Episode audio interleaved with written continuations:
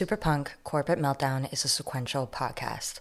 We recommend you listen to it as such to be able to follow the timeline in order as you listen. We have provided detailed notes and music credits in the show notes, and we encourage you to head over there for things like sourcing, transcripts, or other information you may want to access. Thank you.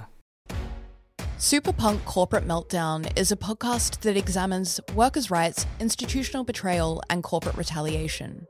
We trudge through the very public, tumultuous, and exhausting types of battles imposed on workers speaking out about workplace issues by employers. Up yours, woke moralist. Things. I'm talking to you about how to be inclusive. This is somebody attempting to subdue what's going on. Through a case study, we reckon with the reality and impact superpunk corporate meltdowns have on workers and culture. Spoiler alert, it's not good.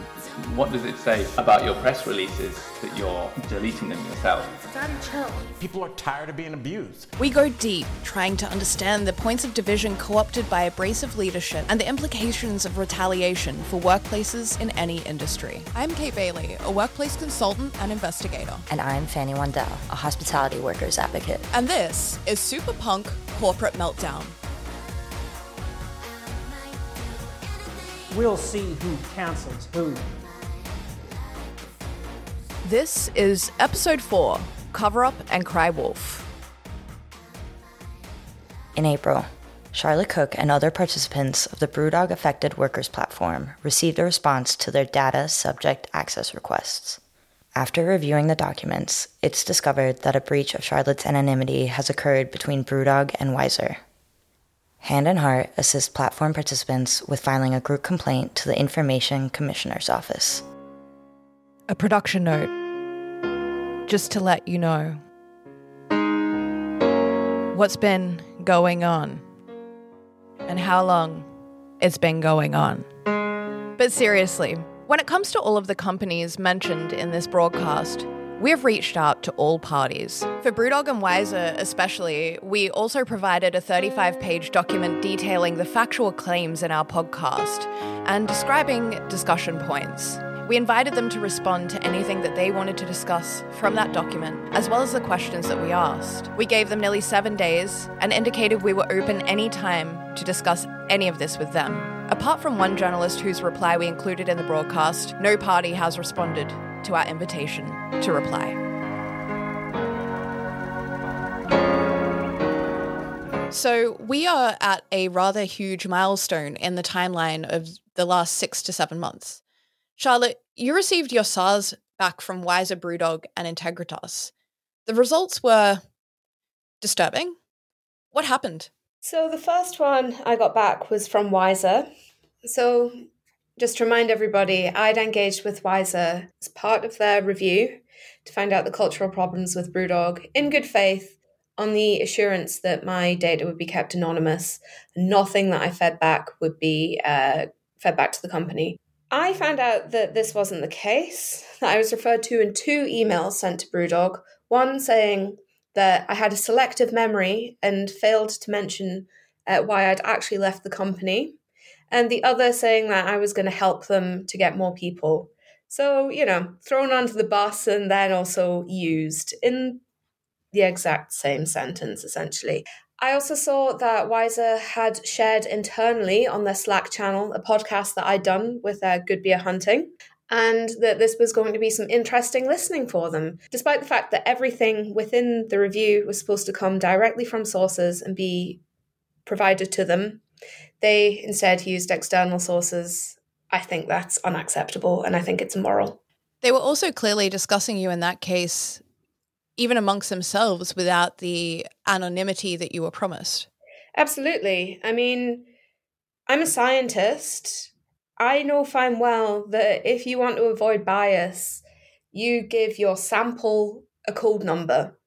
You attribute just three random digits, maybe a couple of letters, and then you treat it as something that, let's use a nice philosophical position, a Rawlsian position of uh, coming through the curtain where you don't know anything. So you just take it as you see it and you treat it as it is.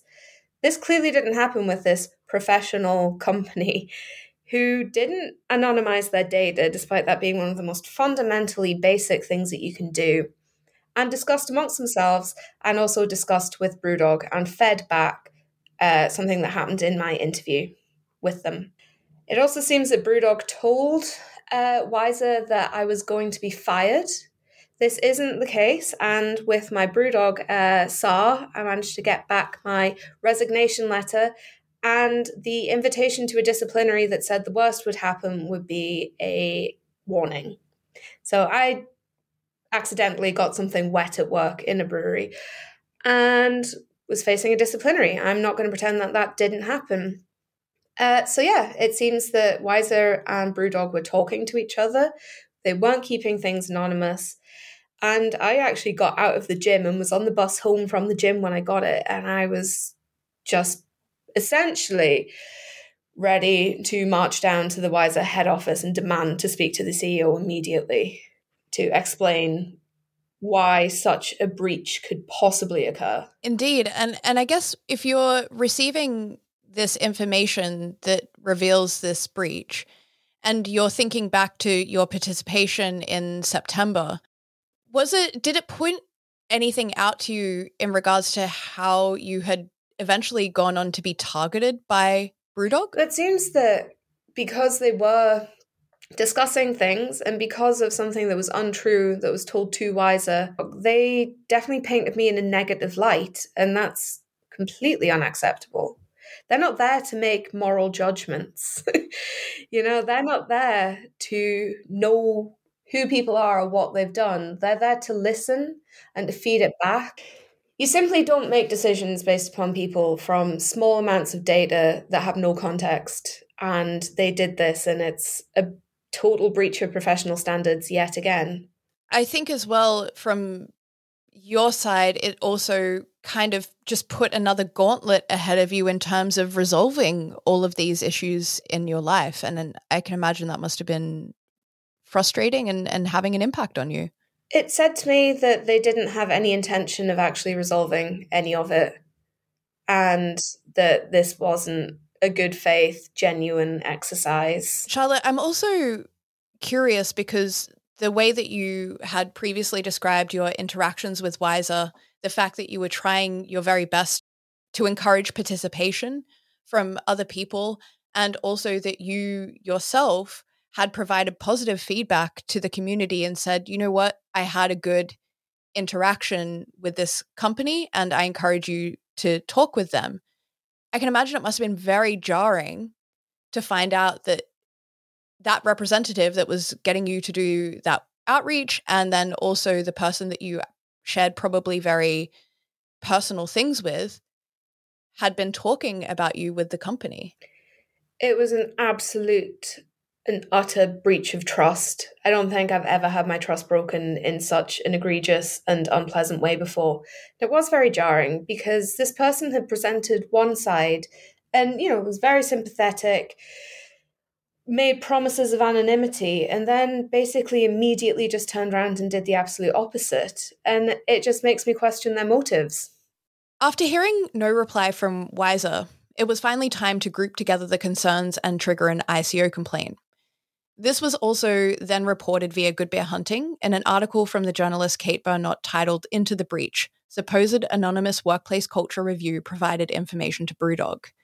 Charlotte, can you recall for us what was happening for you and what was going into the decisions that you were making at that time? So I was in a fairly stressful place trying to decide whether or not to make this public again, I was really scared of retaliation because this, in my opinion, the Wiser review wasn't fully anonymous. And so I don't think that it deserves to be held up on this pedestal as the bastion of fairness and a true representation of the culture because it simply wasn't fully anonymous and they made decisions based on things that came from outside of their direct interviews with uh, current and former workers. And that's not what we were told would be happening. Uh, so I was scared about saying this that I'd be facing retaliation. As we've already seen, I've been contacted by what we believe to be private investigators, and I've had fairly unpleasant things happen to me. And eventually it just got to the point where it had to go out because there were so many things riding on it. People were desperate to get it out there and to hear, and you know, to be able to show that something wasn't right is always a good feeling. At that at that time, obviously, you know, you you kind of had to make a decision about what to do because you hadn't heard back from Wiser at all. And from my side, because you are a platform participant, and we do this for participants who are not not contributing to this podcast. Uh, it's just that Charlotte has been willing to. But what we did was sort of analyze what was next. And we also recognized a, a, number of other concerns that people had raised to us when they received their replies uh, from Wiser. And obviously, it was at that point where it was publicly revealed that yes, something had gone wrong, that people were able to come together. And via the platform, we were able to organize a group to be able to trigger an ICO complaint because you hadn't heard back from Wiser at all. Now, that's the regulatory body, the Information Commissioner's Office. Again, does that just extend the gauntlet for you in terms of resolution? It's another thing that we've got to wait to be resolved, and I shouldn't have had to do it because my data shouldn't have been breached in the first place but it's a regulatory body and that's the process that we have to follow. To be honest, I just want an apology and an explanation from Wiser about why they did it.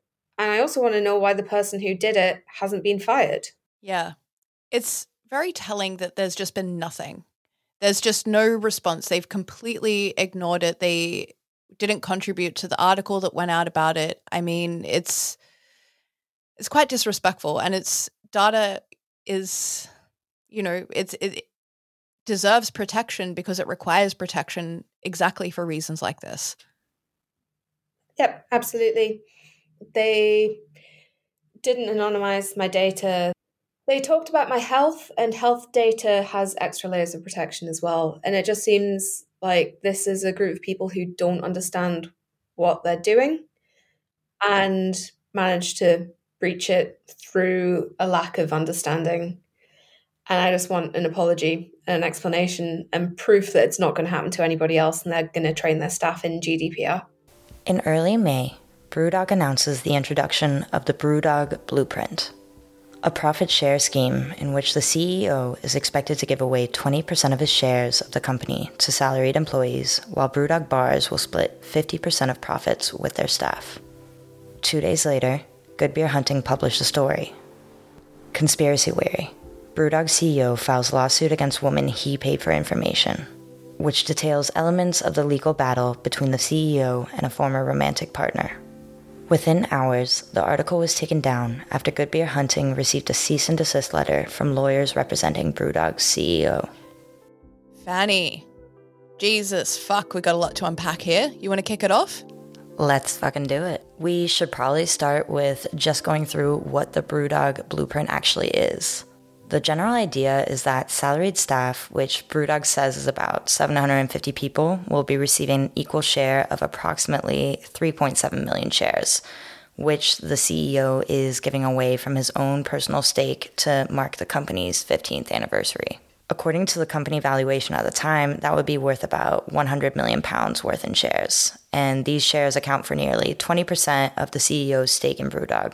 They've dubbed this the Hopstock and they categorize it as an employee ownership program. Then you, of course, have the bar staff who are paid an hourly wage. They need to get something as well. So, along with the Hopstock, Brewdog also announced their plans to split 50% of bar profits with bar staff, which will be paid out about every six months. This was a big announcement, and we saw it get syndicated quite a bit. We talked a bit about that in a previous episode of this podcast. Brewdog made multiple statements, as did the CEO, who expressed an interest in having his team members incentivized to act as business owners. Now, shares are directly linked to a company's valuation, which Brewdog highlights in their announcement. So if the valuation increases, the value of share increases. If the valuation drops, so does the value of shares. It's an interesting move considering that both the CEO, shareholders, and staff have talked about Brewdog getting an initial public offering for a number of years now. I had quite a few thoughts about this. I definitely agree that these programs have value, and I don't doubt that an initiative like this is appealing to many people. I'd I'd be lying if I said I myself haven't fantasized about being involved in a well functioning business with a good company culture, great leadership, where everyone had a vested interest in the company and thus everyone benefiting when the business is successful. But you're right,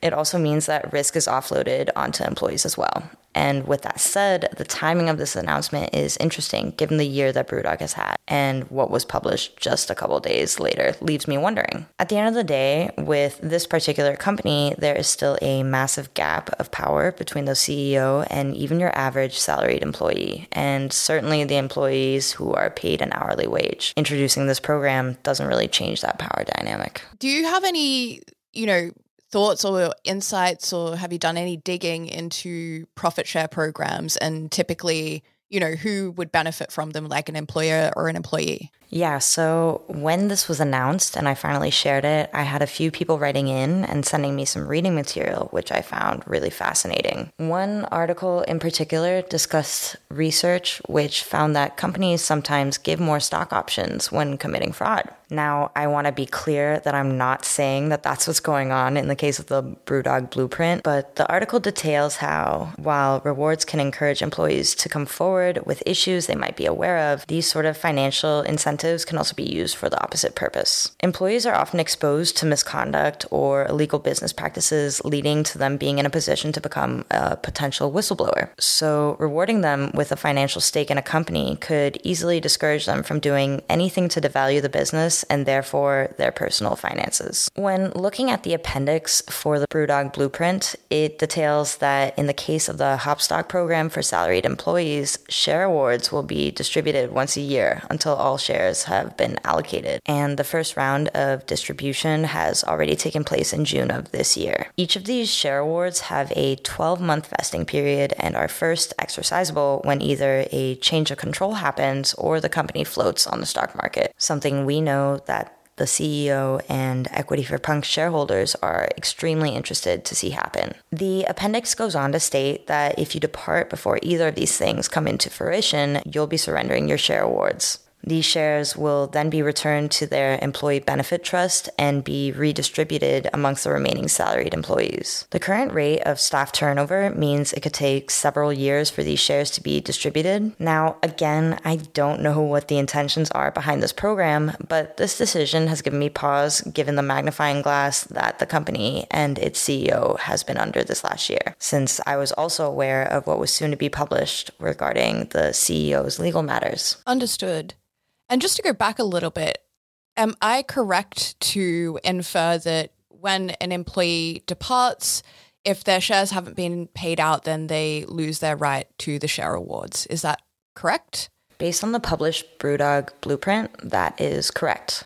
But just to reiterate once more that this is only applicable to the salaried staff members benefiting from the Hopstock program. The bar teams who take part in the 50% profit split get paid out about every six months. Moving on to what happened a few days later, Good Beer Hunting published an article which related to these two legal proceedings that the CEO of Brewdog had mentioned on a few occasions. This article provides more insight into what's going on from the perspective of the woman who I can only assume is the same person the CEO was referring to in the piece on him in the Sunday Times that has been paid to get in touch with people believed to be involved in some sort of alleged conspiracy against Brewdog and its CEO and co founder. One thing the article seems to make clear is that this woman is not a former employee and therefore not a participant in the Affected Workers platform, and she is not a BBC documentary participant. Court documents provided to Good Beer Hunting and further statements from the woman detail the following things that I found pretty important. According to the article, she and the CEO have known each other since November 2020, and their relationship was described as sometimes romantic up until August 2021. I myself went on the record in this article about having brief interactions with her over the course of a week, also in August 2021, so about a year ago. This woman was allegedly asked to provide names of Punks with Purpose members, maybe some screenshots, and one of the more hair raising accusations that I read was that the CEO had allegedly asked for voice recordings. This woman had evidently been paid a fair amount of bitcoins for these alleged favors that she performed for the CEO. This was an article I had been waiting for for a little while, and I was really eager to see what the journalist was able to find. About three hours after publication, the article was removed after Good Beer Hunting received a letter from the CEO's lawyers, which cited contempt of court. Good Beer Hunting obliged and temporarily took the article down and brought on a legal team in the UK in order to review the entire article and eventually republished it at the end of May. This article has a few interesting points for me. So the first is and we've reiterated this no one is interested in the CEO's private life. And I, for one, am certainly not interested in the individual, the woman who has come up in this reporting purely because I feel it's none of my business. It's not anyone's business. People's private lives are private. However, this article is so important because of the claims that were being made by the CEO and the company. And those claims being that the court action that was ongoing, and this is the only court action that we've been able to locate or find, was related to former employees. This article coming out was so poignant because it proved it wasn't former employees. Fanny, do you want to talk a little bit about this theme that we've had with the claims that have been made by the CEO?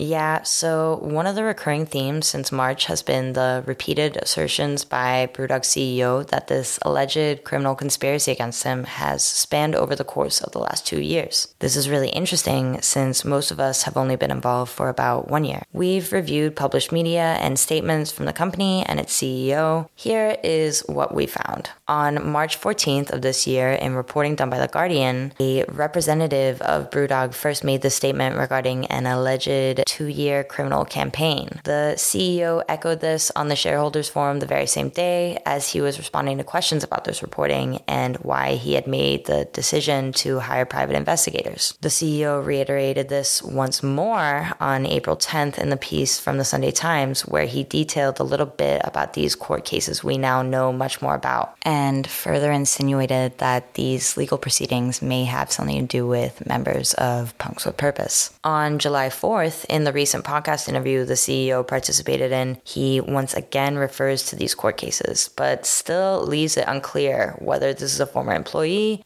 or someone from his private life. Now, given the argument against Good Beer Hunting claiming contempt of court, I had become interested in finding all of these statements the CEO had made, which alluded to this alleged conspiracy. I've already turned to the search bar and looked up terms like criminal activity, criminal conspiracy, and two year campaign, and ended up finding a statement from June 7th of 2021 written by the CEO to shareholders stating the following We are also taking legal advice on some other activities activity against us, which is believed to be criminal in nature. Unfortunately, I can't share too many details on this at this moment. Cross referencing dates, this statement was made the same day that Good Beer Hunting alleges that one of these Bitcoin payments to this former romantic partner of his, which I found pretty curious. It's also worth mentioning that the open letter from Punks with Purpose was first published two days after this payment was supposedly made looking at the Good Beer Hunting article, there is this bit here that caught my attention. We're not going to say this woman's name, so for the purpose of this podcast, we're going to call her Jane. On June 7th, 2021, after Jane alerted a person who appears to be Brewdog CEO via text that she set up an account with Coinbase, a cryptocurrency exchange platform, she received a response I need your wallet number or the email address your account is set up with. Over the next six hours, text showed Jane being asked for information about a former Brewdog employee with administrative access to a Facebook group made up of former employees. Jane responded she was on it and asked for the other person's email address. 35 minutes later, a text from the other account responded. None of those names sound familiar. A court questionnaire sent to Jane, which she says came from the CEO's lawyers and the existence of which was confirmed by her own lawyers, shows that Brewdog CEO allegedly paid Jane roughly 3.21 Bitcoin, or 125,000 US dollars at the time. Over the course of their correspondence. A second lawyer representing Jane in Scottish court says he is familiar with the document but would not provide further comment. Some of these payments occurred in June 2021. Additional messages Jane alleges were sent between her and the CEO suggest that she was offered more Bitcoin if she would record phone calls or in person conversations, as well as share text messages. She says one person she was asked to seek out for information was a former romantic partner of Brewdog's CEO. The only thing that I think is really important for people to take away from this is that it's not a former employee. It's not Punks with Purpose members, and it's got nothing to do with the countless workplace allegations that exist on our platform.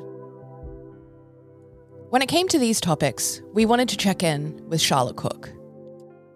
Brewdog is engaged in a plethora of marketing activities, particularly around their culture. They announced this blueprint thing, and they still, however, continue their campaign of refusing to acknowledge their accusations or malicious falsehoods and really just try and push this rehabilitated image of the company. How was that for you at that time? I mean, seeing this and knowing what I knew was going on behind the scenes, and I hope that it was only me who was uh, who had their anonymity breached. It makes me think that none of it was done with true intentions, and that they were just going to say whatever they were going to say regardless, and that it was again not genuine contrition it was just a media rehabilitation charm offensive. Uh, speaking of media uh, and maybe offensive media to some going back to the article that we talked about earlier the one that came out in which it was first alluded that there was that the ceo had paid an individual essentially to get information from people involved in the craft beer stories so on May 6th, a Good Beer Hunting article comes out. And that article actually highlights that the court proceedings that the CEO had been implying were involved were involving former staff actually involved an individual who was not a former employee. Was that vindicating for you? Was it intimidating? How was that when that article came out, given what you've spoken about before? It was vindicating because it's been talked about so many times about campaign of criminality, uh, you know, offences that have been carried out, can't talk about it because it's an ongoing court case. I'd like to point out I've never been contacted by a lawyer or the police regarding anything to do with Brewdog. And just seeing it and realizing, yes, now people can actually find out what's going on. That this isn't anything to do with Punks with Purpose. We've never met this individual. And you can't just keep pretending that it's connected when it's in the public domain now and in court records that this is an issue that you've got with another individual and has nothing to do with the workplace allegations. And you mentioned earlier on the podcast, Charlotte, that you had had an interaction with that individual. But first, I want to talk to Fanny about your interactions with this individual, the one who was implicated in the Good Beer Hunting article and who actually went on the record to speak about the case. Can you share what your experience with this individual was, Fanny? I only had about a week or two back in August where I was sharing stuff regarding Brewdog. And it was during this week that I had a lot of people write me. One of them was this individual. They had just been commenting on on some of my stories and they were extremely forthcoming and enthusiastic, and they wanted to talk. We had about an hour long conversation over the phone that week where I explained who I was. I explained what I was up to with Mikkeller at the time, and just to explain, you know, how on earth I got involved. I was helping connect sources with the BBC and was wanting to know if they were interested in speaking with them and they gave me a bit of backstory to what their involvement was and what their experiences had been. We decided that we were going to talk again later that week, but before we got a chance to do that, this person had been contacting other people and offering to mediate between the company CEO and other people. And so this was a massive red flag for me. Um, I went pretty ballistic not on this person. I, I just went around warning people not to connect with them. I alerted the journalists that I had been speaking with. And that was honestly that for many months. I just, it got too dark for me personally at that point. And that was a certain point where I took pause and I took a step back. I quietly talked to some people from the company in Ohio and then just sat back and waited for the culture review and for the documentary to be released. And I'd like to just also bring up a, a very a, a, memory that I have of that time because I remember we were on the phone. I was driving from Germany to Denmark, working on Mikkeller stuff, and I was stopped at the side of the road, and we were talking about your interactions with this individual, and you kept saying to me, "Kate, like something's up, something's weird. I don't understand. Like it doesn't make me feel good." And I'm just going to warn everyone. And you kind of were telling me, you know, as it was happening, that you wanted to be able to warn everyone because you were just feeling so weird about that interaction. Now, this article comes out May 6, Good Beer Hunting, and it has this sort of vindicating information, which is it's actually not a former employee, and actually it was someone that the CEO, you know, had paid. And then it's also worth noting that this article was almost immediately removed. With that notable fact aside, and keeping in line with the interactions with this individual, Charlotte, you had an interaction. And essentially, just to clarify, you too got the same feeling from this individual, and you eventually, from my understanding, blocked this individual as well. Yeah, I blocked them and reported them to the police because there was just something so far wrong with what was going on. It just gave me a feeling in the pit of my stomach that there was something really dark happening and I didn't want to have any part of it. I have absolutely and utterly no interest in the CEO's private life. He can do whatever he wants. I'm interested in workplace reconciliation. I'm interested in preventing retaliation against workers who speak out. This person wasn't connected to either of those things. And it just felt like it was an intrusion and incorrect to be involved in any way.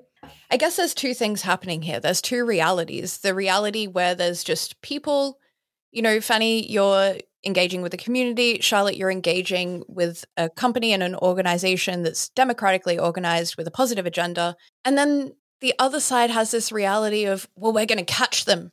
We're going to catch them.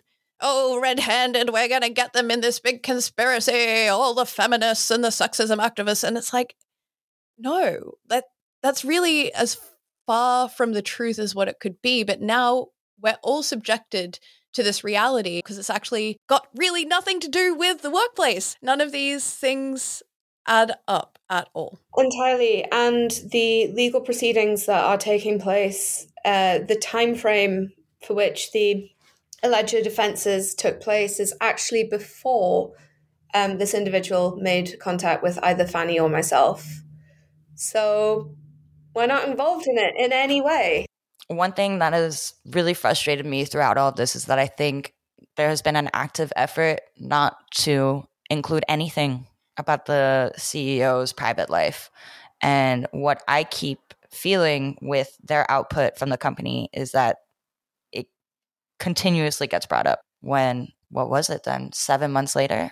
Then there we were faced with this problem. And I felt that we could all breathe a sigh of relief because I know everyone made the right decision to cut off communication as soon as possible. Yep. Again, the only time that anyone has brought up the private life of the CEO has been the CEO using it as a technique to humanize himself. And I fundamentally agree that his family and private life is entirely private. He's entitled to that. And I would never, ever want to intervene in it.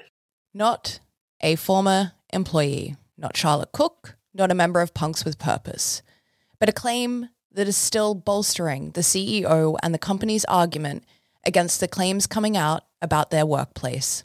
Sarah Kendzior, a best selling author and the host of Gaslit Nation, a podcast, writes in her book, The View from Flyover Country Paranoia is the refusal to recognize others, except as filtered through ourselves. This quote is so poignant to me. Paranoia is powerful. For example, it could pave the way for a grown man to really believe that hundreds of people who have never met each other before have corralled together to lie about their experiences, which have happened at different times in different parts of the world over many years, and they've gotten together to do this for the sole purpose of hurting him and his company. That certainly, for me, makes the case that paranoia is powerful. Just as Kendzior explores with politicians in her work, paranoia is a defense, a comfort blanket to hold when they just can't reconcile that they are indeed responsible for the things they've said and done. For the CEO in our case study, what you have just heard is the culmination of his choices, the enabled statements of a fragile man,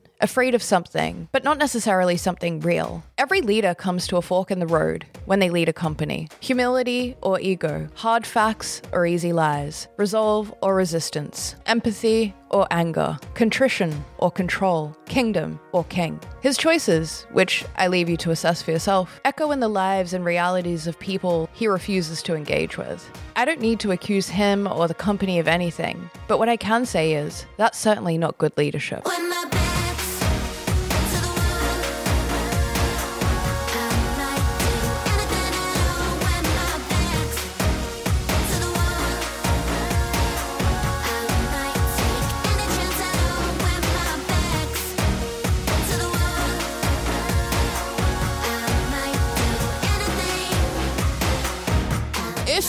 love this music, that means that you love Amunda, A M U N D A. You can find out more information in the show notes where you'll find all of the other credits as well.